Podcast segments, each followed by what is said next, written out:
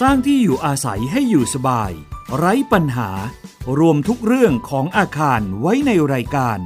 ครบเครื่องเรื่องบ้าน โดยชนาทิพย์ไพรพงศ์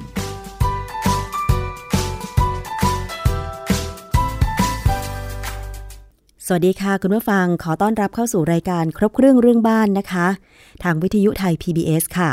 รับฟังทางออนไลน์ก็คือ www.thaipbsradio.com แอปพลิเคชันของเรานะคะ ก็คือ Thai PBS Radio ค่ะ แล้วก็นอกจากนั้นนะคะ สามารถรับฟังสื่อเสียงของเราได้ทางพอดแคสต์ค่ะ อันนี้ถือว่าเป็นอีกหนึ่งสื่อนะคะ ที่จะสามารถทำให้คุณนั้นเข้าถึงรายการสื่อเสียงได้เป็นอย่างดีค่ะ แล้วก็ท่านที่อยู่ในจังหวัดเชียงใหม่ สามารถติดตามรับฟังรายการของเราได้นะคะ ผ่านสถานีวิทยุกระจายเสียง เสียงสื่อสารมวลชน ของมหาวิทยาลัยเชียงใหม่ค่ะ วันนี้ดิฉันชนาทิพย์นะคะ ไม่ได้มาคนเดียว มีแขกรับเชิญอีกเช่นเคยนะคะ วันนี้ใครมีบ้านเก่า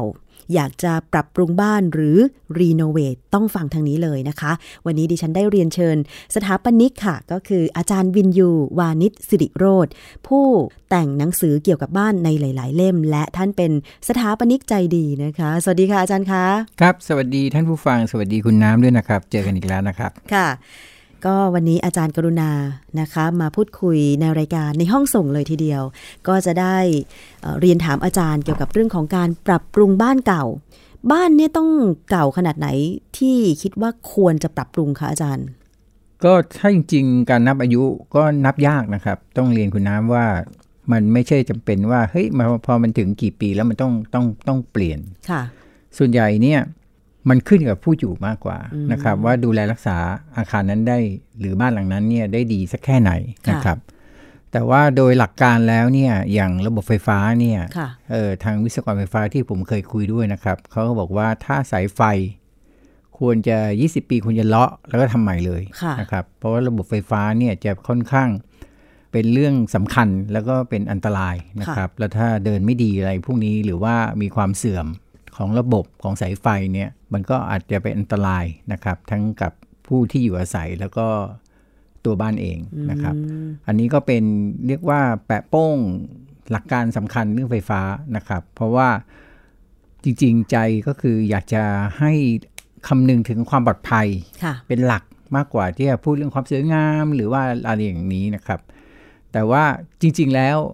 ผมเชื่อว่าบ้านหลายหลังเนี่ยปรับปรุงอยู่ตลอดเวลาอยู่แล้ว เพราะว่ามันต้องมีการซ่อมแซม เพราะว่าบ้านมันจะเสื่อมสภาพของมันอยู่แล้วนะครับ โดยเฉพาะอย่างยิ่งเรื่องของระบบน้ำนะครับ เราจะมักจะเจอปัญหาที่เรามักจะต้องซ่อมเอ่อห้องน้ำอยู่เสมอนะครับ เพราะมีเรื่องน้ำรั่วมีเรื่องอะไรนะครับ ค่ะ เพราะว่าเราต้องยอมรับว่าส่วนหนึ่งของการ ป้องกันไม่ให้น้ำมันรั่วนะครับ ก็คือมีการใช้พวกซิลิโคน พวกยาแนวพวกนี้นะครับ ซึ่งมันจะหมดอายุได้เร็ว ค่ะ แล้วก็เราต้องยอมรับอย่างหนึ่งก็คือว่า ห้องน้ำเป็นพื้นที่ส่วนที่เรามีการทำความสะอาดค่อนข้างรุนแรงนะครับ ใช่ มักจะใช้น้ำ น้ำยาย ากรดอะไรพวกเนี้ยไปลาดนะครับเลยทำให้วัสดุบูพีอะไรพวกเนี้ยมันจะเสื่อมได้เร็วกว่าที่อื่นนะครับ ค่ะ ก็เลยทำให้ห้องน้ำมักจะเป็นพื้นที่แรกแรกเลยนะครับที่จะถูกปรับปรุงหรือถูกซ่อมแซมดังนั้นหลักการง่ายๆก็คือว่า ถ้าบ้านไม่ได้เก่ามาก ค่ะ นะครับการซ่อมแซมก็คือซ่อมเมื่อของมันเสีย อืม นะครับหลักการง่ายๆนะครับ แต่ว่าไฟฟ้าเนี่ยก็แนะนำว่าถ้า 20 ปี 25 ปีอัพนะครับก็ควรจะเปลี่ยนระบบสายไฟระบบอะไร โดยเฉพาะที่บ้านที่เก่าจริง ค่ะ ๆนะครับซึ่งไม่มีระบบสายดินนะครับ จริงๆตอนเมื่อสัก 2 เดือนที่แล้วผมได้ปรับปรุงออฟฟิศคือไปเช่าตึกแถวไว้นะครับ แล้วก็ทำรีโนเวทนะครับเพื่อเอามาทำเป็นสำนักงาน ค่ะ ก็เรียกว่าระบบไฟฟ้าเราลื้อทิ้งใหม่หมดเลย อืม นะครับ เพราะว่าปัญหาใหญ่อันแรกก็คือว่าในยุคนั้นไม่มีสายดิน อืม ซึ่งเป็นเรื่องอันตรายมากในการที่เราจะเข้าไปใช้งาน ค่ะ นะครับ แล้วก็ปลั๊กหรืออะไรพวกเนี้ยมันก็เป็นปลั๊กโบราณ รุ่นะ คบ เก่า ใช่ ซึ่งมันไม่เหมาะกับการใช้เอ่ออุปกรณ์ไฟฟ้าปัจจุบันนะครับ โดยเฉพาะอย่างยิ่งตัวเราเรียกเบรกเกอร์นะครับ เบรกเกอร์จะเป็นระบบรุ่นเก่านะครับ ก็คือใช้ฟิลนะครับ จะมีตัวคั t เอาตัวเบลเลอร์ แล้ว เลย ก็ใช้วิ ใช้ ธี เป็ กาน ร ถ้วย หมุนเป็นถ้วยห อ่านะฮะ มุน เป็นถ้วยเป็นอะไร ซึ่งวันแรกที่ไปดูว่าตกใจว่า ค่ะ ยังมีรุ่นนี้อยู่ในโลกใบนี้อีกเหรอ ๆอาจารย์ นะ อย่า คบ ว่างั้นงี้ บ้านดิฉันที่ต่างจังหวัดก็มี ครับ อั นนั้น อันนั้นเป็นบ้านยุคนั้น ซึ่งซึ่งก็เหมาะสมกับยุคสมัยนั้นนะครับ แต่เดี๋ยวนี้เรามีเทคโนโลยีเรื่องไฟฟ้าค่อนข้างดีนะครับ เป็นระบบไม่ไม่ไม่พูดยี่ห้อแล้วกัน มันจะสับสวิตช์ก่อนที่ไฟมันจะช็อตเข้ามาถึงตัวเรา ค่ะ เหตุการณ์เพิ่งเกิดเมื่อเช้านี้เองก็ ยังไงคะ พนักงานของผมคนหนึ่งก็ไปติดตั้งอุปกรณ์ไฟฟ้านะครับ แล้วก็เสียบไฟเข้าไปปั๊บไฟดับทั้งชั้นเลยนะครับ ก็ทุกคนก็ตกใจ ผมบอกว่านี่ไงเราเทสแล้วว่า อุปกรณ์ไฟฟ้าที่เราเปลี่ยนใหม่นะครับ มันมีระบบเซฟตี้ทำให้ไม่ช็อตมาถึงคนที่ผู้อยู่นะครับ แล้วเราก็เดินสายสายดินมีอะไรเรียบร้อย ซึ่ง ค่ะ อันเนี้ยดีมากนะครับทำให้แม้ทั้งคนที่ไปทำให้คัทเอาท์ดับเนี่ยเขายังไม่รู้ตัวเลยว่าเฮ้ยเกิดอะไรขึ้น อืม เขาแค่เสียบเข้าไป ปรากฏว่าเราไปเจอว่าอุปกรณ์นั้นเนี่ย ซึ่งเราเพิ่งซื้อใหม่นะครับ ค่ะ มันเสียหาย อ๋อ มันทำให้เกิดไฟช็อต ค่ะ แต่มันไม่ได้แบบ ถ้าเป็นสมัยก่อนเนี่ย แล้วไม่มีระบบเนี้ย ค่ะ มันก็อาจจะไหม้นะครับ มีกลิ่นเหม็นอะไรเกิดขึ้น แต่นี่ ใช่ แบบคนใช้งานแทบไม่รู้สึกเลย ไม่รู้เรื่องเลย ค่ะ นะครับมีแล้วก็ พนักงานคนนั้นยังหันมาหาผมว่าเกิดอะไรขึ้น เกิ เกิดดอะไรอะไรขึ้ ขึ้น น ผมบอกไอ้ตัวเนี้ยไอ้ตัวที่คุณเสียบเนี่ยมันพัง มันอยู่ข้างในมันช็อต อืม เราก็พยายามจะลองเทสว่าเอ่อเกิดจากปลั๊กไฟที่ไม่ดีหรือเปล่าที่เดิน เพราะว่าเราเพิ่งให้ให้ช่างมามามาซ่อมเอ่อเปลี่ยนปลั๊ก ค่ะ ก็ลองอีกที ค่ะ มันก็ดับอีกนะครับ ก็แสดง คัด ว่า คัดเอาขึ้น ก็เทสแล้วว่าระบบที่เราปรับปรุงใหม่เนี่ย เป็นประโยชน์กับเราแล้วก็ทำให้ไม่มีใครเป็นอันตรายนะครับ แล้วก็ทุกคนก็มีสุขภาพที่ดีมีไม่มีอันตรายนะครับ ก็เอาเอาอุปกรณ์นั้นไปซ่อม ค่ะ อาคารที่อาจารย์ไปปรับปรุงใหม่นี่มีอายุประมาณกี่ปีแล้วคะ 35 ปี อ๋อ ก็สมควร เก่ามากแต่ยุคแก่าร นั้น เป ก็ ลี่ย คือไม่มีการบังคับให้ติดตั้งสายดิน ค่ะ นะครับ ซึ่งยุคใหม่เนี่ยประมาณสัก 15 ไม่ถึง 20 ปีดีๆอะการไฟฟ้านครหลวงการไฟฟ้าภูมิภาคก็บังคับเลยว่าอาคารสร้างใหม่จะต้องมีสายดิน ค่ะ นะครับปลั๊กต้องเป็นปลั๊กสามตานะครับ ก็เสียบปลั๊กสามตา แล้วก็อย่างน้อยมีสายดินเป็นตัวเชื่อช่วยนะครับเอ่ออีกอันหนึ่งที่คัดเอานะครับที่มันสามารถดับได้ตอนที่เกิดไฟช็อตเนี่ย สมัยก่อนมันจะเป็นกล่องใหญ่มากนะครับ ประมาณคืบคูณคืบครึ่งอะไรอย่างนี้นะครับ ซึ่งเดี๋ยวนี้มันกลายเป็นยูนิตเล็ก ๆ กลายเป็นชิ้นส่วนเล็ก ๆ ที่อยู่ในตู้ตู้เบเกอร์นะครับ มันจะมันจะฝังอยู่ในนั้นเลยแล้วก็สวยงามนะครับ ก็ทำให้บ้านเดิมที่อาจจะต้องมีบล็อกไอตัวคัตเอาท์ใหญ่โตอะไรอย่างเงี้ยฮะเหลือเหลือแค่กล่องเล็กๆนะครับ ซึ่งก็ทำให้เราใช้งานพื้นที่ได้ดีขึ้น ดังนั้นถ้าจะปรับปรุงนะครับ เจอสมมุติว่าเราไปซื้อบ้านเก่าๆนะครับ30 กว่าปี สิ่งแรกที่ต้องทำเลย อย่าเพิ่งไปจะไปเปลี่ยนกระเบื้องเปลี่ยนสุภาพนั้นเอาไว้ก่อน ค่ะ เปลี่ยนเรื่องไฟฟ้าก่อนนะครับ แล้วก็ในการกำหนดตำแหน่งไฟฟ้าใหม่ ค่ะ นะครับ ทุกครั้งผมก็เรียนหลายหลายคนเจ้าของบ้านที่มาปรึกษาทุกครั้งว่าให้ระบุเลยว่าเฟอร์นิเจอร์เราจะวางไง อ๋อ โต๊ะเราจะวางยังไง ทีวีเราจะวางยังไง คือกำหนดจุดไฟฟ้าเนี่ย มันจะสัมพันธ์กับการวางเฟอร์นิเจอร์ ค่ะ นะครับ หลายคนก็จะโปรยไปทั่ว ตรงนี้มีปลั๊กตรงนี้อะไร ซึ่งปรากฏว่าบางปลั๊กก็แทบไม่ได้ใช้ ใช่ บางที่ก็ไม่พอใช้นะครับ ใช่ ต้องมาซื้อสายพ่วงต่อแล้วต่ออีกนะครับ ค่ะ พวกนี้เป็นเรื่องสำคัญที่ต้องวางแผนนะครับ ดังนั้นการจะซ่อมแซมบ้านหรือจะปรับปรุงบ้านทั้งทีนี้นะครับ ก็ต้องเขาเรียกวางแผนก่อน วางแผนให้ดีนะครับ อาจาร โด ย์ เฉพะ พูดอย่างเงี้ยให้ข้อคิดเลย ค เพ รับ ราะว่าต้องเรียนตามตรงว่าถ้าไม่ได้เรียนการออกแบบ ครับ อยู่ในแวดวงการก่อสร้างมาบางทีมองไม่ออก เข้าใจ อย่างเราใช้ชีวิตทั่วไป พูดง่าย ๆ คือชาวบ้านทั่วไปอะค่ะ ครับ มักจะไม่ค่อยวางแผน ครับ เรื่องอย่างเช่นตำแหน่งของปลั๊กไฟ ครับ ตำแหน่งของเฟอร์นิเจอร์มาก่อน ครับ สังเกตว่าบ้านต่างจังหวัดอะค่ะ ครับ ก็จะเป็นห้องโล่ง ฮะ ๆ สร้างบ้านเลย ห้องโล่งๆ ปลั๊กไฟก็กำหนดจุดทุกจุดความสูงจากพื้นเท่ากันหมดเลย ครับ โดยที่เราก็ไม่รู้ว่าเดี๋ยวต่อไปเนี่ย เราจะซื้อเฟอร์นิเจอร์อะไรมาเข้าบ้าน ไม่ว่าจะเป็นเฟอร์นิเจอร์ที่เป็นโซฟา อืม ที่ ครับ นั่ง โต๊ะไม้หรืออะไร ครับ อย่างเงี้ย พอเราต้องไปเสียบปลั๊กจริง ๆ มันเป็นปัญหาเหมือนที่อาจารย์บอก ครับ บางทีเอาเครื่องใช้ไฟฟ้าอย่างกาต้มน้ำร้อน เอ้า มันห่างไกลเกินไป อ่าใช่ ก็ มันก็กาแทนที่จะอยู่ใกล้ ๆ ที่ชงกาแฟก็กลายเป็นไปอยู่อีกมุมหนึ่ง ใช่ อะไรอย่งนี้นค ทำ บ ให้เราจะต้องปรับจุดวางเฟอร์นิเจอร์ใหม่ ครับ อะไรอย่างเงี้ย จริง ๆ ไม่ต้องถึงขนาดเราต้องออกแบบหรอกครับ ค่ะ ผมคิดว่ามันเป็น เป็นคอมมอนเซนนิดหน่อย ก็คือว่าอย่างอย่างที่คุณน้ำพูดน่ะถูกเลย ก็คือเราต้องคำนึงก่อนเนี่ยสมมติว่า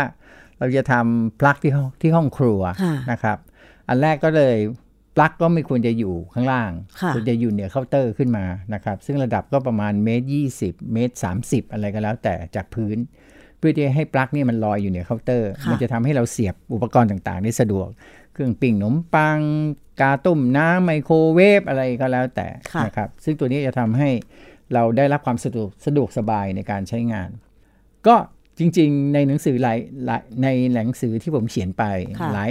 หลายบทแล้วผมก็จะระบุบอกไปเลยว่าคำนวณไปเลย ค่ะ เช่น เราคิดว่าจะมีหนึ่งไมโครเวฟมีกาต้มน้ำมีปิ้งขนมปัง มี ค่ะ อะไรก็แล้วแต่ก็นับไปแล้วก็บวกหนึ่งไว้เสมอ อ่าฮะ เผื่อไว้ บวกหนึ่ง ตรง ไว้ทำไมคะเผื่อ เผื่อไว้อาจจะมีอุปกรณ์ไฟฟ้าเพิ่มในวันหลังนะครับ อืม เช่นเรานับได้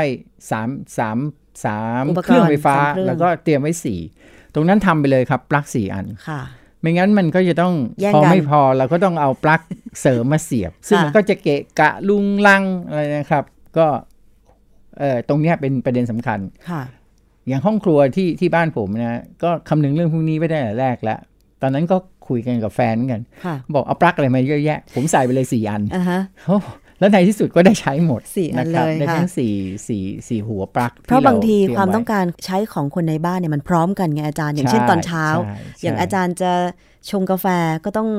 เสียบปลั๊ก ใช่ กาน้ำร้อน ใช่ อย่างแฟน อา อา จาร จา ย์ก็ ร มา ย์ รอให้น้ำเดือดก่อนดึงออกแล้วก็เอาปลั๊กอย่างอื่นมาเสียบแทน จะอุ่นอาหารก็ต้องเสียบ ไมโคร ไมโครเวฟเครื่อง า ไมโครเวฟอะไรอย่าง ครั เงี้ บ ยนะคะ อันนี้เป็นข้อคิดจริง ๆ เพราะว่า ครับ ดิฉันน่ะเจอปัญหากับที่บ้านตัวเองคือ ครับ ที่บ้านต้องบอกว่ามีบรรพบุรุษอะค่ะ ครับ อาศัยอยู่ ฮะ แล้วก็ไม่ได้มีการวางแผนเรื่องพวกนี้มาก่อน ครับ เราจะเห็นว่าบ้านในยุคก่อนที่อย่างรุ่นคุณตาคุณปู่ของเราสร้างเป็นบ้านไม้อาจารย์ ครับ แล้วตอนที่มีไฟฟ้าใช้ใหม่ ๆ เนี่ย ครับ ความรู้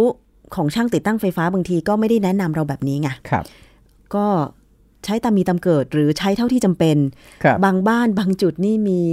ปลั๊กไฟอันเดียว ครับ โอ้โหเวลาจะใช้เสียบพัดลม เสียบตู้เย็นโหหลายอย่าง เอาปลั๊กพ่วงมาละ แล้วก็พ่วงกันเต็มบ้านเลยอาจารย์ จริงๆเรื่องไฟฟ้าถ้าคุยกันได้หล ยาว รายการนะครับ ได้เป็นชั่วโมง นี่ ก็ แค่ อย่างยุคนี้อ่ะ ค่ะ เอ่อการเดินสายไฟตีกิฟ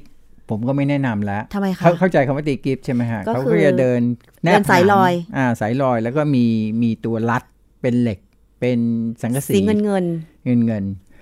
ซึ่งตัวเนี้ยปัญหาใหญ่มันก็คือว่ามันอาจจะโดนหนูกัดได้ ค่ะ นะครับ ดังนั้นแล้วก็ถ้ามันเกิดช็อตหรืออะไรมันเสื่อมสภาพนะครับ มันก็จะโดนเราโดยตรง อ๋อ ตอนนี้ยุคยุคนี้หลายคนก็บอกว่าไม่ชอบ ค่ะ ฝังผนัง ค่ะ นะครับ เดี๋ยวนี้มันมีท่อสวยๆนะครับ มีทั้งเป็นท่อ PVC เป็นท่อทั้งโลหะ ค่ะ นะครับ เราสามารถที่จะเดินสายพวกนี้อยู่ในท่ออ อ แล้วก็ท่อเนี่ยมาเดินลอย ค่ะ ก็จะได้ประโยชน์ทั้งความงามนะครับ แล้วก็การซ่อมบำรุง อ๋อ นะครับ ไม่ไม่ต้องไปลื้อผนังตอนที่มันเออมัน เสีย ไหม้อยู่ข้างในหรืออา เกิดไฟช็อตอะไรอย่างนี้ ค่ะ นะครับ ซึ่งที่ออฟฟิศใหม่เราเราก็เดินสายไฟแบบนั้น อืม ซึ่งทำให้ทั้งสะดวกสบายแล้วก็ทุกอย่างเดินลอยหมด ไม่ต้องเจาะผนังมากนะครับ อืม ก็อันนี้เป็นเทคนิคหนึ่งซึ่งบ้านสมัยใหม่ควรจะทำสำหรับคนที่ปรับปรุงนะค ค่ะ รับอีกเรื่องหนึ่งที่เป็นประเด็นค่อนสำคัญมากนะครับ ผมขออนุญาตเน้นนิดหนึ่ง ค่ะ ก็คือว่าช่างไฟที่เราติดต่ออา ฮะ นะครับ ปัจจุบันเรามีกฎหมายแล้วว่าช่างที่ทำเรื่องไฟฟ้า ค่ะ ต้องมีใบอนุญาต ขอดูได้เลย ใช่ ค่ะ ต้องต้องขอดูครับ เพราะว่าคนที่ได้ใบอนุญาตอย่างน้อยเนี่ยเขาต้องผ่านการอบรมกี่ชั่วโมงอะไรก็แล้ว แต่ตามที่กระทรวงแรงงานเขากำหนด ค่ะ แล้วมันมีกฎหมายถึงขั้นว่า ถ้าผู้ใดไปรับจ้างเดินไฟฟ้าให้ผู้อื่น ค่ะ คือถ้าเราเป็นเจ้าของบ้านแล้วเราคิดว่าเราอยากเสี่ยงเอง เราเดินเองไม่เป็นไรคุณไม่ต้องมีใบอนุญาต ซึ่งจริงๆก็ไม่ดีหรอกครับ แต่เมื่อไหร่ก็ตามที่มีคนเรียกว่าเป็น ผู้รับจ้าง ประประกาศตัวว่าเป็นผู้รับจ้างเป็นช่างไฟฟ้า ช่างไฟฟ้าเหล่านั้นจะต้องมีใบอนุญาต ค่ะ เท่านั้นนะครับ ถ้าไม่ได้ไม่มีใบอนุญาตเนี่ยโดน เข้าใจว่าติดคุกด้วยนะ จะมาแอบ นี่ อ้างแล้วก็มาติดตั้งไฟฟ้า ครับ ให้เราไม่ได้ เพราะว่าเราต้องคำนึงถึงว่าเขามีมาตรฐานในการติดตั้งหรือเปล่าใช่ไหม ถูก คะ เพราะคนเหล่านี้เขาก็จะมีความกลัวว่าใบอนุญาตโดนยึดได้นะครับ แล้วอาจจะถึงขั้นขั้นสูญเสียอาชีพ ค่ะ ดังนั้นคนเหล่านี้หลายครั้งเขาก็คือจะไม่ยอมสมมุติว่าเจ้าของบ้านบอกว่าเฮ้ยลดราคาลดราคา เดินเกรดต่ำหน่อยกินเดินไม่ต้องตามมาตรฐานก็ได้อะไรอย่างเงี้ยซึ่งถ้ามันเกิดความผิดอะไรขึ้นมาเนี่ยแล้วเขาถูกยึดใบอนุญาตเนี่ยเขาไม่คุ้มละ ค่ะ ถึงขั้นเรียกว่าสูญเสียอาชีพอะว่างั้นเถอะนะครับทำมาหากินไม่ได้นะครับ ซึ่งดังนั้นทุกคนก็เลยต้องมาระมัดระวังตัว ซึ่งเป็นข้อดีมากซึ่งเอ่อกฎหมายข้อเนี้ยเพิ่งประกาศได้ผมเข้าใจว่าไม่เกิน 2 ปี ค่ะ ตอนที่ประกาศออกมานี่ผมดีใจมาก ผมบอกว่าเฮ้ยต่อไปนี้ผมจะไม่ต้องเจอไอ้ช่างที่มันเอ่อมั่วนะครับ หรือว่าทำตามใจตัวเอง แล้วก็ไปลดเกรดลดอะไรพวกนี้ อืม ซึ่งซึ่งเรื่องนี้สำคัญมาก ค่ะ เขาจะค่อนข้างพยายามทำตัวให้ได้มาตรฐานนะครับ ราคาก็ลดกันไปคุยกันไปแต่อย่างน้อย ราคาต่ำสุดก็คือยังอยู่ในมาตรฐาน ค่ะ นะครับ อันนี้เป็นเรื่องสำคัญ ก็เลยคิดต่อไปว่า เฮ้ย ขอช่างอื่นด้วยได้ไหม ช่าง ประปาอะไรพวกนี้ ขอใบอนุญาตด้วยได้ไหม ค่ะ แต่เพิ่นก็ ยังไม่ ไป มี คุย ใช่ไหม กับ คะ เจ้าหน้าที่เขาก็บอกว่า ไอ้เรื่องอื่นเนี่ยมันไม่ถึงตาย อ๋อ เออ ยังท่อน้ำแตกน้ำรั่ว ท่อ ยังไม่ แตก ตาย ก่ออิฐไม่สวยอะไรพวกเนี้ย อ่ามั มันไม่ถึงตาย ค่ะ แต่ไอ้ไฟฟ้าเนี่ยมันถึงตายนะครับ มันถึงเสียชีวิตดังนั้นเขาเขาขอควบคุมอันนี้ก่อน ค่ะ เพราะแม้กระทั่งแค่ควบคุมเรื่องนี้นะครับ ก็ยังมีคนโวยวายนะครับ อย่างเอ่อเคยไปเจอผู้ประกอบประกอบการเจ้าหนึ่ง ค่ะ เขาก็โวยใหญ่เลย เพราะว่าเขาบอกว่าเขามีช่างไฟฟ้าเนี่ย ซึ่งเขาขายหมู่บ้านจัดสรร ค่ะ ใช่ไหมครับ แล้วเขาจะมีเหมือนการก่อสร้างในหมู่บ้านจัดสรรตลอดเวลา ค่ะ แล้วเขาก็จะมีช่างไฟฟ้าอยู่ในมือ ประมาณสักสิบกว่าคน เขาบอกเนี่ยเขาต้องเสียเงินเป็นหมื่นเลยนะต่อคน เพื่อให้ไป ไป สอบ สอบไปเรียนแล้วก็อะไรอย่างเงี้ย ค่ะ ผมก็ไม่พูดอะไร เพราะจริงๆ ในใจเราก็รู้สึกว่า เฮ้ยดี คุณ คุณ ปุ ต้อง ญญา ไป ใช่ คือเขาก็อ้างว่า เฮ้ยช่างผมทำงานมา 20 ปี 30 ปี ความรู้ความสามารถเยอะกว่าไอ้ช่างที่มีใบอนุญาตด้วยซ้ำซึ่ง ค่ะ จริงมันไม่ใช่นะครับ ประเด็นเขาเขาโฟกัสหรือว่าไปเน้นในผิดประเด็น ค่ะ ความรู้ความสามารถของคนเนี่ยอาจจะเรียนรู้เท่ากัน ค่ะ นะครับหรือเก่งกว่าเพราะความที่ว่าเขาทำงานมา 10 ปี 20 ปีอะไรก็แล้ว แต่ แต่เป็นประเด็นหลักคือการยอมที่จะไม่ตรงมาตรฐานเท่าไหน อืม เมื่อไหร่ก็ตามที่มันมีใบอนุญาตค้ำคออยู่ ค่ะ การที่จะพยายามจะลดลดมาตรฐานตัวเองเนี่ยมันเป็นเรื่องอันตรายกับ อืม การที่จะถูกยึดใบอนุญาต ค่ะ เพราะว่าจำได้ตอนทำงานใหม่ๆนะครับก็มีช่างไฟโอ้โหสนุกสนานมาก ทำไมคะ เจ้าของบ้านบอกว่าไม่อยากให้เห็นสายไฟ ค่ะ อ่าท่านก็ฝังดินเลยครับ แต่ไม่ได้ใช้สายไฟสำหรับฝังดิน ค่ะ ใช้สายไฟที่ สายไฟธรรมดานี่แหละครับ เดิลอย ฝัธงรรม เล ดาย ครับ ค่ะ โอ้โหน่ากลัวมาก แล้วอาจารย์ทำยังไง เราก็ถามเขาเขาก็บอกโอ้ยใช้ได้เหมือนกัน ค่ะ เออเพลินไม่ใช่บ้านเรา แล้วเราก็ไม่ได้เกี่ยวข้องอะไรกับประเด็นนั้นมากเท่าไหร่ ค่ะ ก็เพลินมันไม่ใช่งานส่วนของเรา เราก็เลยไปก้าวไก่ายเขาไม่ได้ เพราะว่าเจ้าของเขาอยากลดราคา อืม นะครับ แล้วก็งานนั้นเพลินไม่ไม่ใช่งานที่ผมออกแบบเพียงแต่เราไปเห็นนะครับ อ๋อ เราก็ถามเท่านั้นเอง ก็เป็นเรื่องน่าเป็นห่วง ค่ะ ซึ่งพอตอนมีประกาศเรื่องใบอนุญาตตรงนี้ก็ทำให้เราคลายใจไปค่อนข้างมาก ใช่ นะครับ ค่ะ เห็นด้วยกับอาจารย์เลยนะคะ ครับ จากประสบการณ์ ถ้าเกิดว่าเป็นคนที่เรียนมาทางด้านช่างไฟฟ้า อย่างเช่น ระดับปวช ปวส อย่างเงี้ย ครับ อันนี้ก็คือสามารถประกอบอาชีพนี้ได้โดยตรงอยู่แล้วใช่ไหมคะ หรือต้องไปส ต้ออง บ ไปข อี อก ครับ อ๋อก็ต้องไปขอ ก็คือเขามีผมไม่ได้เข้ารายละเอียดนะครับ ก็คืออย่างน้อยคุณจะต้องมีการอบรมหนึ่งครั้ง อืม นะครับว่าการเดินสายไฟจะต้องคืออย่างน้อยต้องเหมือนไปสอบใบขับขี่อะ อืม มันต้องมีผ่านการขบวนการกรอง ค่ะ นะครับคัดกรองสักรอบหนึ่ง ซึ่งมันไม่ได้ยาก ค่ะ มันอาจจะต้องมีเสียค่าใช้จ่ายนะครับ แต่เท่าที่เข้าใจเนี่ยกรมแรงงานเนี่ยเขามีการเขาเรียกสนับสนุนเรื่องพวกนี้ ค่ะ นะครับ ช่วย อ๋อ ค่อนข้างเยอะ แล้วตอนแรกก็มีคนมีสร้างประเด็นว่าเฮ้ยการทำแบบเนี้ยมันเหมือนจำกัดคนอาชีพอะอาชีพคน แล้วก็คนไม่มีตังค์ทำยังไงอะไรอย่างเงี้ยก็รู้สึกทางกรมแรงงานเขาจะมีการช่วยเหลือกันนะครับ อ๋อ ช่วยเหลือหมายถึงว่าออกค่าใช้จ่ายในการอบรมอะไรพวกเนี้ย เพื่อซึ่งตอนนี้ไม่มีปัญหาไปละ ค่ะ นะครับ คือเหมือนกับทั่วประเทศก็ยอมรับกฎเรื่องนี้ไปละ ค่ะ แล้วก็เราก็มีช่างที่มีใบอนุญาตค่อนข้างเยอะแล้วนะครับ ไม่ได้ทำให้ขาดแคลนว่างั้นเถอะ ค่ะ ทำให้ขาดแคลนจนไม่มีใครสามารถเดินไฟฟ้าได้นะ ค่ะ ครับ อันนี้ก็เบาใจสำหรับผู้ที่จะว่าจ้างช่างไฟฟ้าไปติดตั้ง สำหรับการซ่อมแซม โดยเฉพาะเรื่องการซ่อมแซมนะครับ ซึ่ง ค่ะ เรื่องนี้สำคัญ ก็ เน้นเรื่องนี้ก่อนแล้วกันว่าไฟฟ้าน่าจะเป็นเรื่องแรก ๆ ถ้าเกิดเราอยากจะซ่อมใหญ่นะครับ แล้วก็เรื่องถัดมาหลังจากพูดเรื่องไฟฟ้าก็คือเรื่องน้ำ ค่ะ นะครับ เพราะเราคงไม่อยาก ท่อ อ อ ยู่บ้านที่รั่วนะครับ มีน้ำรั่วอะไรพวกนี้นะค อา รับ จารย์แต่ว่าท่อนี่มันก็เป็นอีกเรื่องหนึ่งนะที่ดูยาก ใช่ เพราะว่าถ้าบ้านไหนฝังท่ออ่ะสมมุติว่าบ้านสองชั้นฝังเดินเข้าบ้านก็ใต้ดินใช่ไหมคะอาจารย์ ครับ มันแทบจะไม่มีการเดินท่อลอยให้เราเห็นเลย ถูก หรือแม้แต่หรือแม้แต่การเดินท่อขึ้นชั้นสอง ครับ อย่างเงี้ยอาจารย์มันก็ต้องฝังผนัง ถูก หรือว่า ถูก แอบเรา ใช่ครับ ถึงบอกอยากได้ช่าง อยากได้ใบอนุญาตช่างเดินไปเดินงานระบบสถน แล้วของอา บล จารย์นี่ต้องรื้อท่อใหม่หมดเลยไหมคะ ตอนปรับปรุงอาคาร เออเพอเอิญเราเราเดินท่อออกข้างนอกได้นะครับ อืม คือด้านหลังเราเพลินห้องน้ำทั้งหมดมันอยู่ด้านหลังนะครับเราก็เลยใช้วิธีเดินลอยออกข้างหลัง ค่ะ ซึ่งก็เป็นประโยชน์แล้วครับ เห็นเลยว่าท่อมันรั่วไม่รั่วนะครับ แต่ถ้าเป็นบ้านสวยงามเนี่ยจะเหนื่อยหน่อย เพราะว่าคงต้องซ่อนนะครับ แล้วก็มีชั้นหนึ่งนะครับ ที่ฝ้าเพดานไม่ได้อยู่ใต้ คือข้างใต้ไม่เป็นห้องน้ำอะเป็น ค่ะ พื้นที่ใช้งาน เราก็เลยกำหนดว่าฝ้าเพดานตรงนั้น ซึ่งเราเป็นฝ้าสวยงามนะครับ เราเรียกว่าฝ้าเพดานยิปซัมฉาบเรียบนะครับ ก็คือผิวมันจะเรียบหมดนะครับ ฉาบรอยต่อเรียบแล้วก็ทาสี เราก็กำหนดตรงนั้นเลยว่าให้เป็นช่องเปิดสำหรับดูได้ดูท่อได้ อ๋อ แล้วก็พอสร้างเสร็จปั๊บนะฮะช่างเพิ่งย้ายออกไปก็ได้ใช้ช่องนี้เลยครับ ทำไมคะ น้ำรั่ว ไม่รู้อะครับ แต่ส้วมเหม็นมาก หากันอยู่ตั้งนานแล้ว ค่ะ เราก็บอกว่าเราอายอายนะครับ เราเป็นผู้แนะนำให้ชาวบ้านชาวช่องทำแต่ว่าออฟฟิศเราเองนี่ส้วมเหม็นมากนะครับ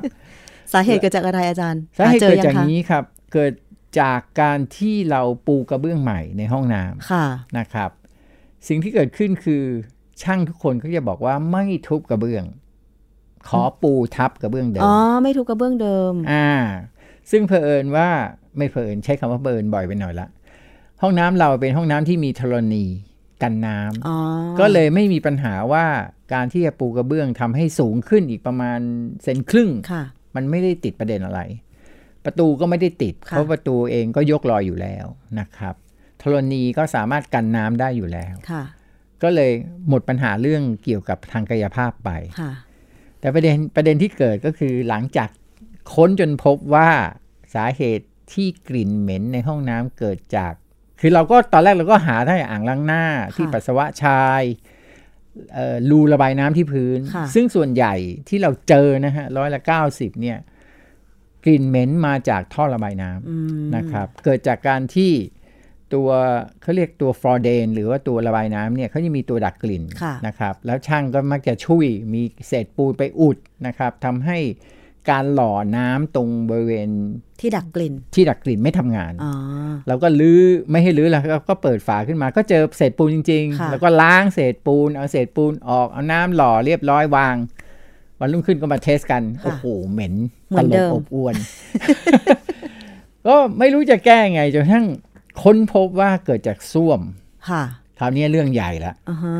เรื่องใหญ่มาก ใช่ เพราะว่าส้วมนี้เป็นอะไรที่สุดๆแล้ว ค่ะ นะครับ ซึ่งเราไม่เคยเจอเรียนอย่างนี้ โอกาสที่จะเจอส้วมเหม็นจากส้วมเนี่ยน้อยมากประ ห้อง มาณ น้ำที่ ไม่ เจ เกิน อ สิบเปอร์เซ็นต์ ที่มีปัญหาคือชั้นหนึ่งหรือชั้นสองคะอาจารย์ หรือชั้นไหน สาม ชั้นสาม ชั้น สูงเข้าไป สาม อีก ใช่ ทุกคนก็มาถึงก็ใช้ช่างประมาณสองชุดมามาตามล่าหา หาเหตุผลไม่เจอจนทั้งเราทนไม่ไหว บอกว่าลือ ทุบเลย ไม่ไม่ทุบฮะยกได้ส้วมมันยกได้อยู่ ค่ะ แล้ว ยกขึ้นมาเลย ประเด็นคือตอนที่เราปูกระเบื้องเพิ่มอีกประมาณเซนครึ่งเนี่ย ค่ะ ท่อเดิมเนี่ยมันมาไม่ถึง อ๋อ แล้วคอห่านของส้วมเนี่ย มันอยู่ พอ สูง ครอบลงไปนะครับ ค่ะ อปกติแล้วอะช่างพวกเนี้ย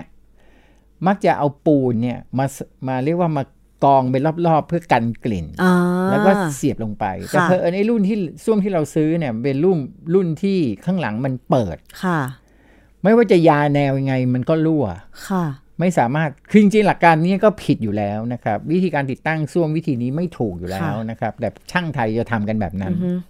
นะครับ โดยคิดว่าปูนเนี่ยจะสามารถกันกลิ่นได้ แต่ความที่ส้วมบนส้วมไอ้ท่อล่างกับเออคอหารข้างบน มันไม่เชื่อมกัน ค่ะ มันมีรอยต่ออยู่ โอ้โห กลิ่นก็ออกกันตลบอบอวน ต่อ ลดเวลา ให้จะกดชักโครกลงไปแล้วก็ตาม แต่ ไม่ กลิ่นมันก็ย้อนกลับ ปัญหาเรื่องชักโครกกดไม่ลงไม่มีครับ ค่ะ ไม่มีนะครับ เพราะว่ามีท่ออากาศมีเรื่องระบบระบายเขาเรียกระบายการลักน้ำเรียบร้อยดี แต่กลิ่นนี้ออกมาตลอดเวลาทุกครั้งที่กดชักโครก อืม เพราะว่าพอพอน้ำลงไปแทนที่อากาศ อากาศนั้นเป็นอากาศเหม็น มันก็จะผุดขึ้นมา ค่ะ นะฮะเขาเรียกไม่ให้ผุดอ่ะมันจะเขาเรียกทะลักขึ้นมาจากรอยต่อระหว่างคอห่านกับส้วมหรือทำใหม่เลยครับหรือขึ้นมาแล้วก็ มานั่งต่อท่อใหม่ อ๋อ เพื่อต้อให้งต่อ ท่อมันขึ้ ท่อให้ท่อมันนมาท่อ ขึ้น มา มา แค่ จนถึ สองสองเซนอ่ะ ค่ะ คือมันถามว่ายากไหมยากมาก ค่ะ เพราะเราต้องสกัดพื้นออกโดยรอบ ค่ะ แล้วก็เอาเหมือนแหวนท่อใส่เข้าไป ครอบเข้าไปแล้วก็ ใช่ เอา แล้ว โถ ก็ ส้วม ค่อย คร เอา อบเข้าไป คอหันลง ค่ะ นะครับ ก็โชคดีได้ได้ช่างที่รู้จักกันมาช่วยนะครับ เจ้าเจ้าของผลิตภัณฑ์เขาทนไม่ไหว ของอีกเจ้าหนึ่ง ค่ะ เขาก็บอกว่าขอออฟเฟอร์ขอขายส้วมตัวใหม่เราในราคาทุน ค่ะ นะครับ แต่ว่าคือเราบอกว่าช่วยช่วยมาซ่อมให้หน่อยเขาบอกซ่อมได้แต่ต้องใช้ส้วมเขาผม ค่ะ บอกว่าผมไม่รับฟรีคุณต้องขายผมเขาเลยบอกโอเคเขาขายในราคาถูกหน่อย ก็เลยเอาส้วมของเขามาวางแทน แล้วก็ส้วมที่มีอยู่ไม่เสียหายนะครับ ค่ะ เขาบอกเขาจะไปบริจาคโรงเรียนต่างจังหวัดเขาบอกโอเค เราเราไม่ได้ทุบส้วมทิ้ง ยังมีประโยชน์กับคนอื่นนะครับ อ๋อ เข้าใจแล้วอาจารย์ เพราะว่าถ้าเกิดว่าบ้านคุณหาสาเหตุของส้วมเหม็นไม่เจอ ลองค้นหาสาเหตุเหมือนอาจารย์วินยูก็ได้ ต้อง นะ ลือ้ออย่างเดียว ซึ่ง คือตอนแรกเราทำใจอยู่นานครับเพราะ ค่ะ เราเองไม่อยากลือ้อ ค่ะ เพราะมันเป็นเรื่องใหญ่นะครับ โอ้โห วันนั้นฉุกละหุก อุตลุดมากนะครับ เรื่อง แล้วก็ กลิ่นจากห้องน้ำเนี่ยเป็นเรื่องอะไรที่แบบ มันยอมไม่ได้นะอาจารย์ โอ้ยมัน เวลา ม็มก เข้าห้อง ครับ น้ำอะ มัน ค่ะ เหม็นมากครับ มัน ค่ะ เหม็นแบบรับไม่ได้จริงๆเราใช้ทั้งถ่านใช้ทั้งยาดับกลิ่นสารพัดใส่เข้าไป เอาไม่อยู่ครับ เพราะว่ามันไม่ได้รั่วแบบปกติครับ มันรั่วกันกระจัดกระจายจริง ค่ะ อันนี้เข้าใจเลย เพราะว่าอย่างคอนโดดิฉันตอนนี้ก็เริ่มมีปัญหา ๆ ครับ ขนาดอยู่ชั้น 6 นะอาจารย์ ฮะ ห้องน้ำของเราก็ขัดล้างสะอาดดี ครับ แต่ว่ากลิ่นมันขึ้นมา อย่าลืมหล่อน้ำที่พื้นหล่อหรือไม่ฮะ หล่อค่ะ โดยเฉพาะอย่างยิ่งบริเวณส่วนแห้ง ค่ะ เราได้เทน้ำลงไปเป็น เท ระยะระยะ เทเป็นระยะ ก็เป็นไม่ได้ว่าสาเหตุ แต่ว่าถ้าไม่ได้เกิดอาจจะเกิดจากการติดตั้งไม่ดีตั้งแต่เริ่มต้น อืม นะครับ ค่ะ เพราะว่าการป้องกันกลิ่นเนี่ยหลายคนเข้าใจผิด นึกว่าการใช้ท่ออากาศ ระบายกลิ่นเหม็นออกจากห้องไป ซึ่งจริงไม่ใช่ การป้องกันกลิ่นของทุกพื้นที่ทั้งทั้งอ่างล้างมือ ค่ะ ส้วมเอ่อช่องระบายน้ำนะฮะซึ่งพวกเนี้ยมันต่อกับท่อระบายน้ำต่อกับบ่อส้วม ค่ะ ซึ่งพวกเนี้ยเหม็นหมด อือฮึ ผมต้องเรียนอย่างนี้นะครับ ท่อระบายน้ำเอ่อภายนอกนี่เหม็นมาก ค่ะ แต่เพอเอิญเราพอเราไปอยู่ข้างนอกเราจะไม่ค่อยกลิ่นเพราะว่ามันเจือจาง ใช่ มันอยู่บนโอเพนแอร์มันอยู่บนพื้นที่เปิดโล่ง ค่ะ แต่เมื่อไหร่ก็ตามกลิ่นแค่เนี้ยเข้าเล็ดลอดเข้าไปในห้องเราเล็ก ๆเนี่ยนะครับห้องน้ำเล็กๆโอ้โหเหม็นเหม็นระเบิดระเบ้ ใช่ อ แต่มันจะมาเป็นพักๆนะอาจารย์ เป็นเพ ใช่ ราะอะ ไง ไร มันก็เกิดเป็นไปได้ว่าถ้าให้ผมเดาเนี่ย ถ้ามันเป็นมาเป็นพักๆไม่แบบผมนะ ค่ะ กรณีของผมนี่ไม่คนละเรื่องคือ ตลอดเวลา ค่ะ 24 ชั่วโม ง 7 วัน ถ้ามาเป็นพักๆส่วนใหญ่จะมาจากท่อระบายน้ำ อ๋อ มันจะเกิดจากการที่มีการใช้เอ่อเรียกรางระรางระบายน้ำภายนอก ค่ะ พอมีการเทน้ำหรือมีการอาบน้ำหรืออะไรนี่แล้วน้ำมันมันพัดผ่านท่อนี้ ค่ะ อากาศจะถูกแทนที่ด้วยน้ำอากาศก็จะหาทางไหลขึ้นบน ขึ้นกลับคืน ขึ้นบน ค่ะ ดังนั้นต้องลองไปเปิดฝาดูว่าไอ้ตัวกักน้ำเพื่อกันกลิ่นเนี่ย ค่ะ มันเต็มหรือเปล่า อ๋อ มันเต็มพื้นที่หรือเปล่า อย่างอย่างที่ผมเจอเนี่ยคือผมเจอเรื่องปัญหาเรื่องกลิ่นเนี่ยทั้งห้องห้องน้ำชั้นสามกับชั้นสอง ค่ะ เออผมเมื่อกี้ผมให้ให้ให้เบอร์ชั้นผิด ชั้นสองเนี่ยเป็นชั้นที่มีปัญหาเรื่องส้วม ค่ะ เหม็น แต่ชั้นสามเนี่ยตอนใช้ใหม่ๆเนี่ยจะมีปัญหาเรื่องเหม็นจากพื้น ค่ะ เราก็เอ๊ะเทน้ำอย่างที่คุณคุณน้ำพูดเนี่ยเทเทเทเอ๊ะไม่อยู่ ผมก็งัดเปิดฝามาดูเลย ค่ะ นี่แหละโอ้โหปู น เรียบร้อย เหรอคะ ไม่มีพื้นที่ให้น้ำอยู่อะครับ แต่ว่าท่อระบายน้ำของดิฉันที่วางเอ่อที่เจาะอยู่ข้างกับโถส้วมอะค่ะ อืม ก็คือดิฉันก็เปิดฝาออกมาดูแล้วนะ มี มันก็ น้ำน้ำหล่อเรียบร้อย มี งั้นกลิ่นไม่น่าจะออก เหรอคะ ประหลาด อื มีประเด็นนะครับ เหรอคะ อันนี้น่าจะคือจริง ๆ แล้วคุณจะกันน้ำได้กันกลิ่นได้ร้อยเปอร์เซ็นต์ ค่ะ เพราะว่า ตามหลั ที่ กการ ที่เขาเขาเรียกว่าเป็นตรงท่อค่ะ มันก็จะมีที่คล้ายๆตัวกันกลิ่น ตรงท่อระบายน้ำอะค่ะอาจารย์ ไม่วิธีการป้องกันกลิ่นของเขาคือเหมือนถ้วย ค่ะ มันจะเหมือนรูปร่างจะเหมือนถ้วยโดนัท ค่ะ นะครับ มีการหล่อน้ำรอบๆ ถ้วยโดนัทเสร็จแล้วฝาฝาที่เรางัดขึ้นมาเนี่ย เปิดขึ้นมาไม่ใช่งัดหรอก มันจะเป็นถ้วยอีกใบหนึ่ง ค่ะ จุ่มลงไปในน้ำนี้ อือฮึ ทำให้เกิดน้ำเหมือนเขื่อน ค่ะ เหมือนไอ้ตัวเนี้ยเป็นเขื่อนแล้วมีน้ำระหว่างเขื่อน แล้วไอ้น้ำตัวนี้แหละ เป็นตัวกันไม่ให้กลิ่นจากข้างนอกเข้าข้างใน อืม ก็มีอยู่นะอาจารย์ มีน้ำครบถ้วน ใช่ ต้อง อืมอันนี้ อาจจะเป็น ลำบก เพราะ ล ว่าการ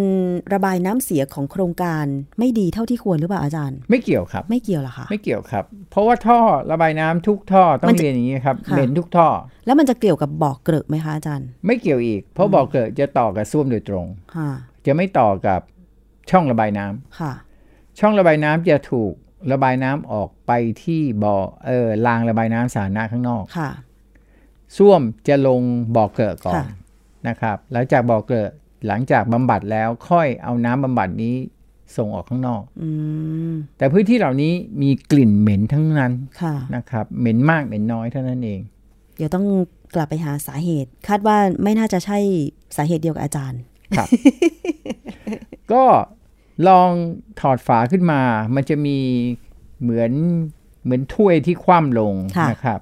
แล้วก็ข้างล่างจะเป็นรูปโดนัท ให้ทำความสะอาดตรงสองส่วนนี้ มันจะมีเมือกมีอะไรก็แล้วแต่นะครับทำความสะอาดให้เรียบร้อยแล้วลองปิดฝาใหม่นะครับ แล้วก็ให้แน่ใจว่ามีน้ำหล่อยตลอดเวลา มันน่าจะช่วยได้ค่อนข้างเยอะครับ เพราะว่าเราเจออันเนี้ย ค่ะ ที่ชั้นสามแล้วเราแก้เสร็จแล้วมันเป็นเสร็จเด็ดขาดจริงๆนะครับ ค่ะ กลิ่นไม่มีละนะครับ ค่ะ ขอบคุณสำหรับคำแนะนำนะคะ ลอง อา ดู จารย์ ลองดู เดี๋ยวดิฉันจะลอง เรา ดู เรา ค่ะ จะต้องซ่อมเล็กไปหาซ่อมใหญ่ครับ ค่ะ นี่คือช่วงเวลาของรายการครบเครื่องเรื่องบ้านนะคะ ทางวิทยุไทย PBS ค่ะ ดิฉันกำลังคุยอยู่กับอาจารย์วินยูนะคะ ซึ่งท่านเป็นสถาปนิก แล้วก็ผู้แต่งหนังสือเกี่ยวกับบ้านหลาย ๆ เล่มด้วยกันนะคะ พักกันครู่เดียวฟังเพลงก่อน แล้วก็เดี๋ยวช่วงหน้ากลับมาพูดคุยเรื่องของการปรับปรุงบ้านกันต่อนะคะ นอกจากเรื่องของระบบไฟฟ้า เรื่องของระบบน้ำประปาแล้วเนี่ยนะคะ เราจะต้องมาดูเรื่องอะไรอีกบ้าง พักครู่เดียวค่ะ คุณกำลังฟังรายการ ครบเครื่องเรื่องบ้าน ทางวิทยุไทย PBS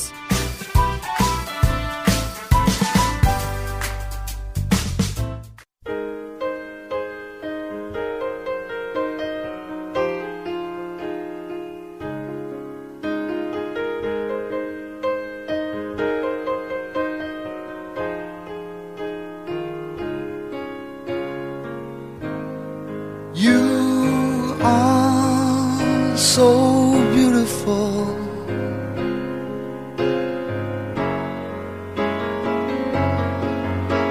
To me, you are so beautiful.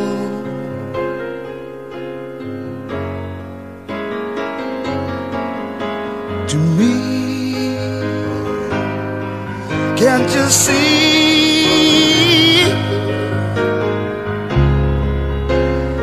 Everything I hope for, you're everything I need. You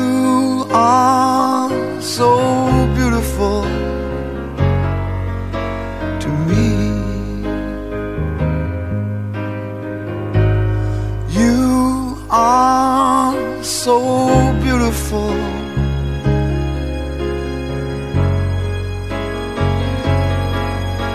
To me, you are so beautiful.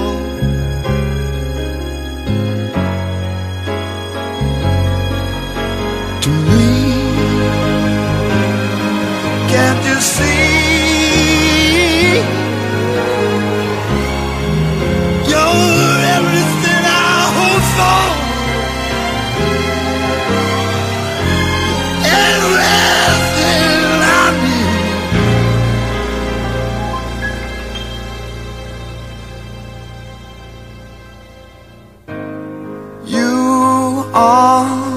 so beautiful to me.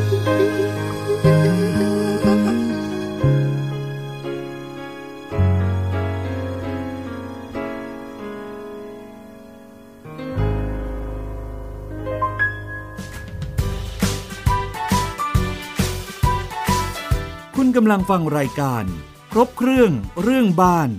โดยชนาทิพย์ไพรพงศ์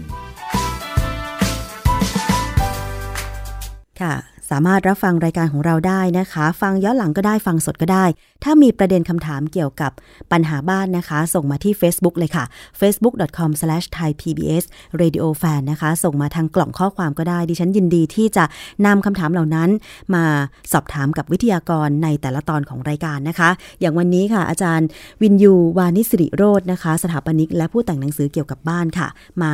พูดคุยนะคะ พร้อมทั้งตอบคำถามทั้งคำถามของดิฉันเองนะคะ แล้วก็กรุณามาเล่าเรื่องของการปรับปรุงอาคารให้ได้ฟังกันนะคะ เป็นข้อคิดข้อเตือนใจค่ะ อาจารย์คะมา ครับ ถึงประเด็นต่อไป อาจารย์คิดว่าควรจะต้องมาดูเรื่องอะไรในการปรับปรุงบ้านคะ จริงๆระบบของบ้านใหญ่ๆก็มีอยู่ 2 ตัวนี้นะครับอ๋ออีกตัวหนึ่งก็คือระบบปรับอากาศ ค่ะ แต่เพลินอันที่ผมปรับปรุงออฟสำนักงานมันประเด็นไม่มี เพราะว่าเราลื้อระบบปรับอากาศทำใหม่หมด อืม นะครับเออตัวเก่าแล้วก็ขายขายเป็นเศษซากเออวัสดุไป ค่ะ ก็ก็เลยได้แอร์ใหม่หมด ค่ะ นะครับก็เลยไม่ค่อยมีปัญหาอะไร แต่ว่าสำหรับเจ้าของบ้านนะครับ ที่คิดว่าอยากจะเปลี่ยนระบบแอร์ด้วยเนี่ยโดยเฉพาะบ้านที่เขาใช้เรียกว่าไงเดียตัวท่อน้ำยาที่ฝังผนัง ค่ะ อาจจะเป็นเรื่องใหญ่นะครับ อาจจะเป็นเรื่องใหญ่ เพราะว่าท่อที่ฝังผนังพวกเนี้ยมันมีอายุของมันนะครับ ถ้าจะเปลี่ยนระบบแอร์เนี่ยมันก็มี 2 วิธีหนึ่งก็คือเปลี่ยนเฉพาะตัวเครื่อง แต่ท่อไม่ว่าจะเป็นท่อน้ำยา หรือว่าท่อระบายน้ำก็ยังใช้ของเก่าอยู่ ก็ที่บ้านเนี่ยแอร์เนี่ยอายุสั้นสุดละ ค่ะ นะครับ ก็ที่คอนโดที่บ้านนะครับ ก็เปลี่ยนเครื่องแอร์ไปแล้วนะครับ ทุกห้อง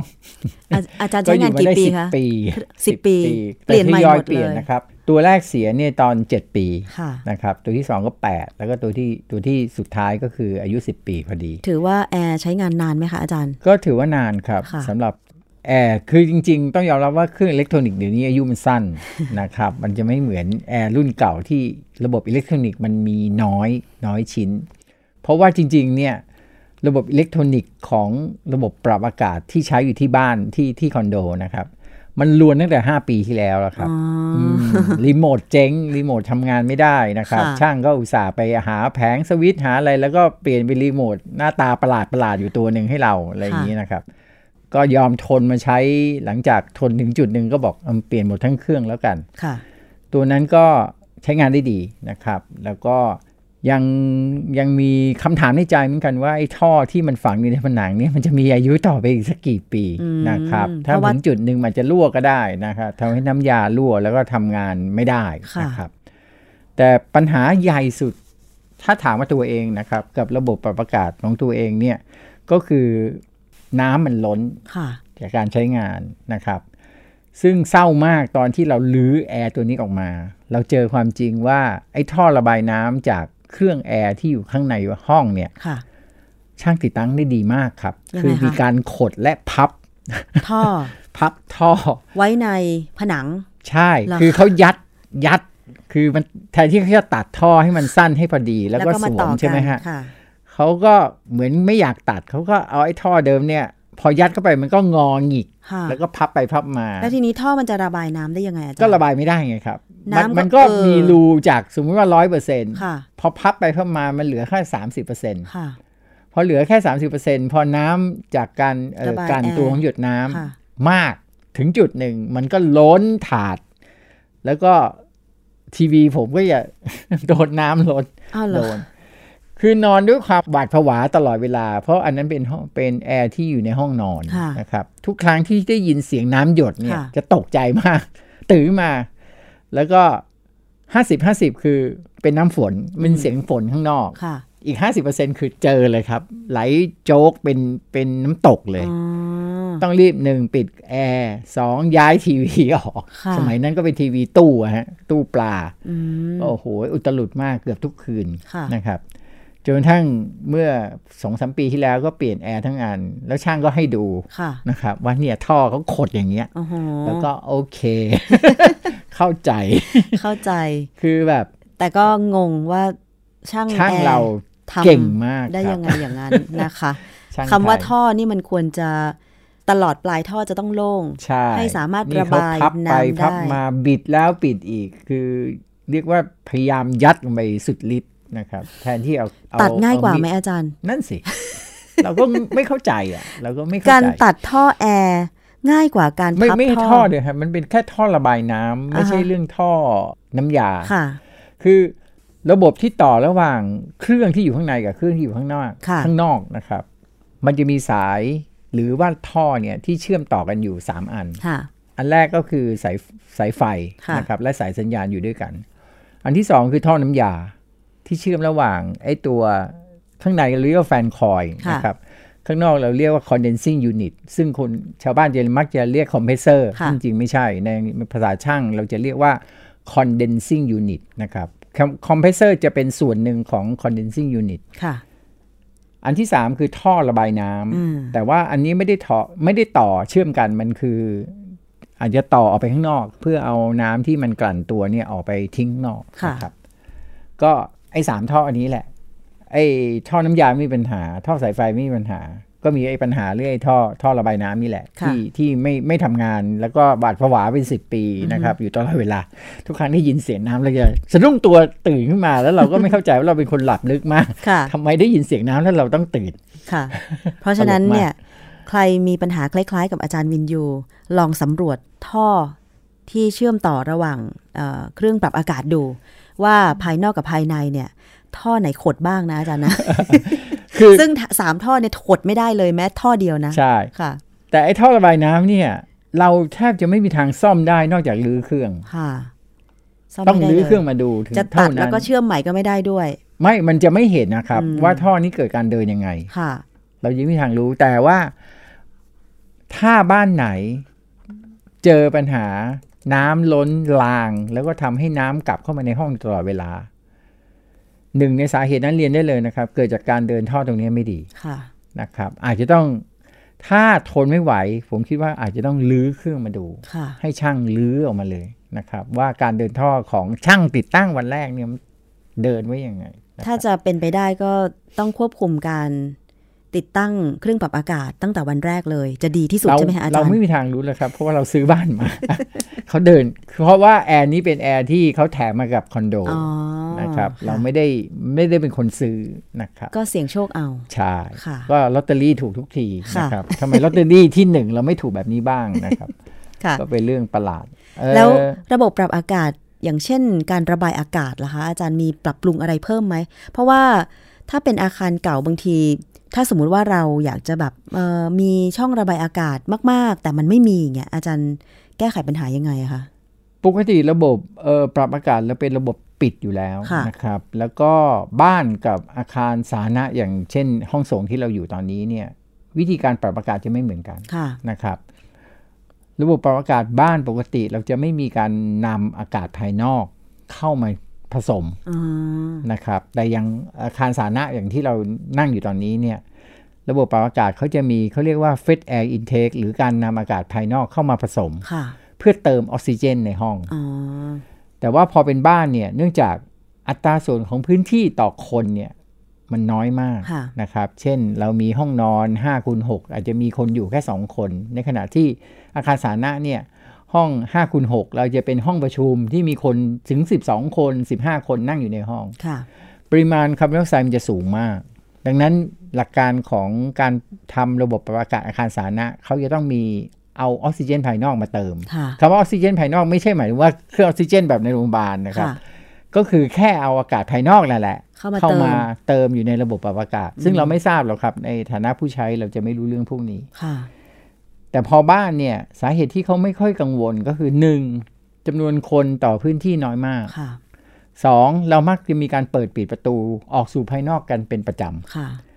ซึ่งการเปิดปิดประตูแค่นี้แหละ มันสามารถที่จะเพิ่มปริมาณออกซิเจน ภายใน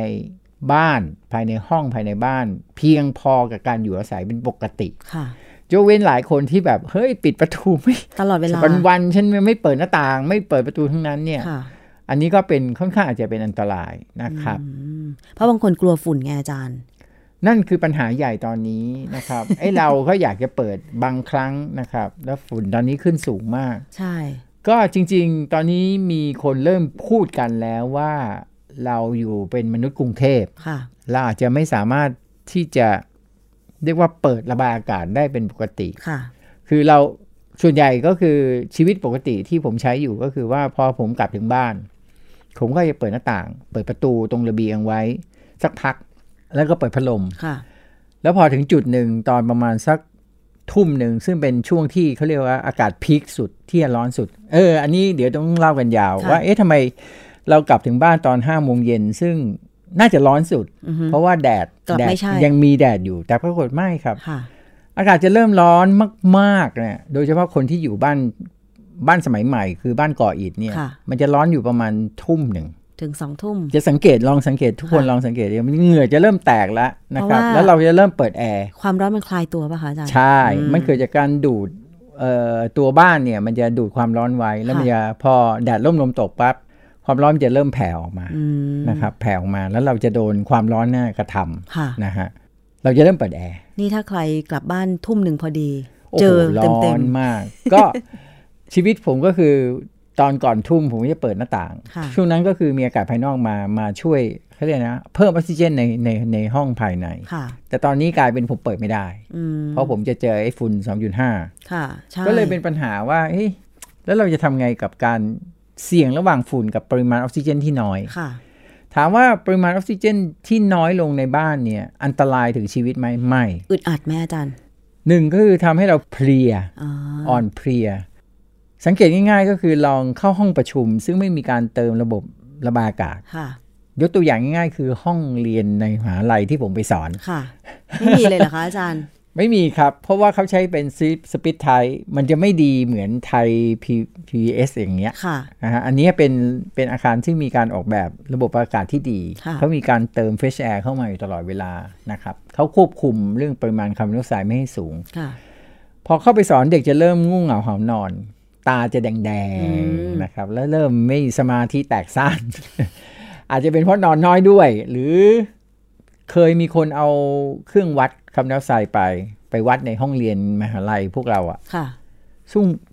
พุ่งสูงมากครับ แบบที่ไม่ไม่เหมาะแก่การอยู่เลย มัน เหรอคะอจรย์ แต่ว่าถามว่าอันตรายถึงชีวิตไหมไม่ แต่มันทำให้เราเขาเรียกขาดสมาธิ ค่ะ ขาดการที่จะคือสมองมันทำงานไม่ได้ร้อยเปอร์เซ็นต์ อ๋อ เหมือนคนขาดเลือดอ่ะ อาจารย์นี่ไงเพิ่งเห็นมีการแชร์กันเกี่ยวกับเรื่องของโรคที่เจ็บป่วยจากการใช้อาคารอ่ะ อ่าเขาเรียก อันี้อนด้ อ วย ฟ ไหม ฟิศซินโดมนั่นคนละอัน ไม่ใช่ น ค่ะ รับ คือเขาเรียกว่าอาคารป่วย ถูก อ่า ถูกก็มีทั้งเรื่องฝุ่น ค่ะ นะครับซึ่งมีการกรองอากาศที่ไม่ดี ค่ะ เรื่องคาร์บอนไดออกไซด์ที่เพิ่มสูงนะครับ ซึ่งตัวเนี้ยมันเกิดนานแล้วแหละ โดยเฉพาะโรงเรียนที่ติดปรับอากาศด้วยระบบซิฟิไทป์แบบตามบ้าน ค่ะ นะครับ จริงๆมันจะต้องมีระบบที่เติมอากาศเข้าไป แล้วก็ไม่มักจะไม่ค่อยใส่กัน เพราะว่ามันมีราคาแพงนะครับ ค่ะ โรคตึกเป็นพิษ ใช่ อ๋อ ก็พวกนี้แล้วก็เราจะยอมรับว่าเฟอร์นิเจอร์ของเราอะที่เราที่เราใช้งานอยู่ทุกวันเนี้ยมันใช้กาวที่มันมีสารระเหย อ๋อ พวกนี้มันก็ก่อมลภาวะ พรมที่เราใช้ก็มีปัญหาครับ ค่ะ ของพวกเนี้ยมันมีเนี่ยพรมมันก็ดักฝุ่นด้วย ใช่ นี่ยังดีนี่เป็นพรมขนสั้นนะครับ สมัยก่อนจะเป็นพรมขนยาว อันนั้นน่ะอันตรายหนักเข้าไปอีก ค่ะ นะครับ ก็เรื่องเหล่านี้ต่างๆนานามากมาย เอ๊ะเราไปไหนละ จากปรับปรุงอาคาร จากแอร์กลายเป็นอะไรก็ไม่รู้นะ มา ครับ เป็นเรื่องของคุณภาพอากาศใน ครับ อาคาร ซึ่งจริง ๆ แล้วดิฉันว่ามันสัมพันธ์กันหมด มัน นะ เกี่ยวข้องกัน ถึง ครับ แม้ว่าเราจะเอ่อพูดถึงเรื่องปรับปรุงบ้าน แต่บางคนก็ใช้ชีวิตอยู่ในอาคารสำนักงาน บางคนก็โอ้โหตึกสูงระฟ้าเลยนะคะ แต่อย่างไทย PBS เนี่ยตึกไม่สูง ครับ แล้วก็ยังพอมองเห็นทัศนียภาพข้างนอก เพราะว่าออกแบบอาคารเป็นกระจก แต่ว่าหลีกเลี่ยงไม่ได้เลยอาจารย์ อย่างห้องส่งก็ต้องปูพรม ครับ เพื่อซับเสียง ครับ แต่ว่าการทำความสะอาดของเราก็ค่อนข้างจะตรงเวลา ครับ ซักพรม ดูดฝุ่นเป็นประจำอะไรอย่างเงี้ย ก็อาจจะพอช่วยได้ แต่จริงๆแล้วเนี่ย ถ้าเกิดว่ามันมีเทคโนโลยีอะไรดีกว่านี้ ที่มันไม่ต้อง เป็นตัวเก็บฝุ่น ครับ หรือมีคุณภาพอากาศที่ดีกว่านี้ก็น่าจะทำใช่ไหม ครั คะ บ อาจารย์ ครับ ค่ะ ก็จริงๆแล้วเอ่อจากที่มาเอ่ออาคารหลังนี้หลายหนนี่ผมต้องยอมรับว่าเป็นอาคารที่มีคุณภาพ ค่ะ ดีจุดหนึ่งเลยนะครับ ดีกว่าหลาย ตึก ดีกว่าหลายตึก แล้วก็เข้ามานั่งในเนี้ยเป็นห้องปิดสนิทนะครับ จะสังเกตแต่ว่าผมจะไม่ค่อยง่วง อ่า คือผมเซนซิทีฟคือผมเขาเรียกอะไรนะคาร์บอนไดออกไซด์สูงเนี่ยมีผลกับผมค่อนข้างเร็วนะครับ ผมจะรู้สึกทันทีคำว่ารู้สึกไม่ได้แปลว่าดีนะ ค่ะ รู้สึกก็ คน คื จะ อ ง่วงแล้วก็แบบจะรู้สึกแบบ ไม่กระตือรือร้น ไม่อื ไม่สดชื่น จะเยมันจะ drop ความความความสามารถมันจะลงค่อนข้างเร็ว ค่ะ นะครับ ก็จากที่มาหลายครั้งนี่ความรู้สึกนั้นไม่มี แสดงว่าการเติมอากาศที่นี่ค่อนข้างดีมาก อืม ต้องเรียนว่าดีมาก เพราะเรา คบ เปิด ยินดีด้วยฮะคุณน้ำ เพราะเราเปิดปิดประตูกันตลอดเวลา ไม่หรอกครับ ผมเห็นประตูค่อนข้างผนึกดีเลย นะครับ อาจจะด้วย ไม่เพราะว่าเอ่อเรียนว่าคนออกแบบเนี่ยเขารู้อยู่แล้วว่าห้องเนี้ต้องเป็นห้องปิดทึบส ใช่ นิท ค่ะ เพื่อป้องกันเรื่องเสียง ค่ะ ดังนั้นเขาต้องระวังเรื่องนี้มาก ค่ะ ๆ นะครับ ก็เลยเป็นที่มาว่าระบบปรับอากาศในการเติมคำเออออกซิเจนเข้ามาเนี่ยเขาเขาคงออกแบบได้ดีมาก ค่ะ นะครับ แล้วผมก็เชื่อว่าเป็นอย่างนั้นนะครับ เอาละ เรามาของเราต่อ อาจารย์คะ ครับ ยังต่อไม่ได้เพราะหมดเวลาแล้ว โอเค พูดกันเห็นไหมคะ แป๊บๆจะชั่วโมง ครับ หนึ่งแล้วค่ะอาจารย์ ครับ อ่ะอาจารย์ช่วยสรุปให้นิดนึงจากที่อาจารย์ให้ข้อมูล ครับ ให้ความรู้มา การปรับปรุงบ้านเก่า ความ ให้ สำ เน้น คัญ เรื่องความปลอดภัยก่อน ค่ะ ก็คือไปที่ไฟฟ้า ค่ะ นะครับ แล้วถัดมาค่อยเป็นเรื่องเรื่องน้ำนะครับ แล้วก็ปรับอากาศก็แล้วแต่ แล้วก็เรื่องขอบสวยงามเรายังไม่ได้คุยเลยนะครับ ก็มีหลายประเด็นนะครับ อาจจะต้องละไว้ข้างหน้าอะไรแล้วแต่สุดท้ายเป็นเรื่องความสวยงาม ค่ะ นะครับ เอาไว้ต่อครั้งหน้านะคะ วันนี้ต้องขอบพระคุณค่ะเอ่อกับวิทยากรของดิฉันวันนี้นะคะ ก็คืออาจารย์วินยูวานิศสิริโรธสถาป ยินดี นิ ครั ก บ และผู้แต่งหนังสือเกี่ยวกับบ้านค่ะ ยินดีครับ ถ้าเกิดว่าคุณผู้ฟังมีคำถามเกี่ยวกับเรื่องของการปรับปรุงบ้าน ไม่ว่าจะเป็นส่วนไหนก็ตามนะคะ ส่งเข้ามาถึงรายการครบเครื่องเรื่องบ้านวิทยุไทย PBS ได้เลยนะคะ ดิฉันชนาทิพย์ก็จะนำคำถามเหล่านั้นเนี่ยมาถามกับวิทยากรแล้วก็ตอบกัน อาจจะตอบกันในรายการนะคะ หรือว่าเข้าไปดูคำตอบใน Facebook ก็ได้นะคะ ซึ่งช่องทางการติดต่อของเราก็ง่ายดายสะดวกรวดเร็วนะคะ โดยใช้ facebook.com/thaipbsradiofan อันเนี้ยสะดวกสุดละนะคะ วันนี้ค่ะ รายการของเราหมดเวลาลงแล้ว ขอบคุณอาจารย์วินยูวานิสิริโรธมากๆค่ะ ขอบคุณค่ะ ยินดีครับ ค่ะ สวัสดีค่ะอาจารย์ สวั ค่ะ สดีครับ ค่ะ และดิฉันชนะทิพไพรพงศ์ต้องลาคุณผู้ฟังไปก่อนนะคะ สวัสดีค่ะ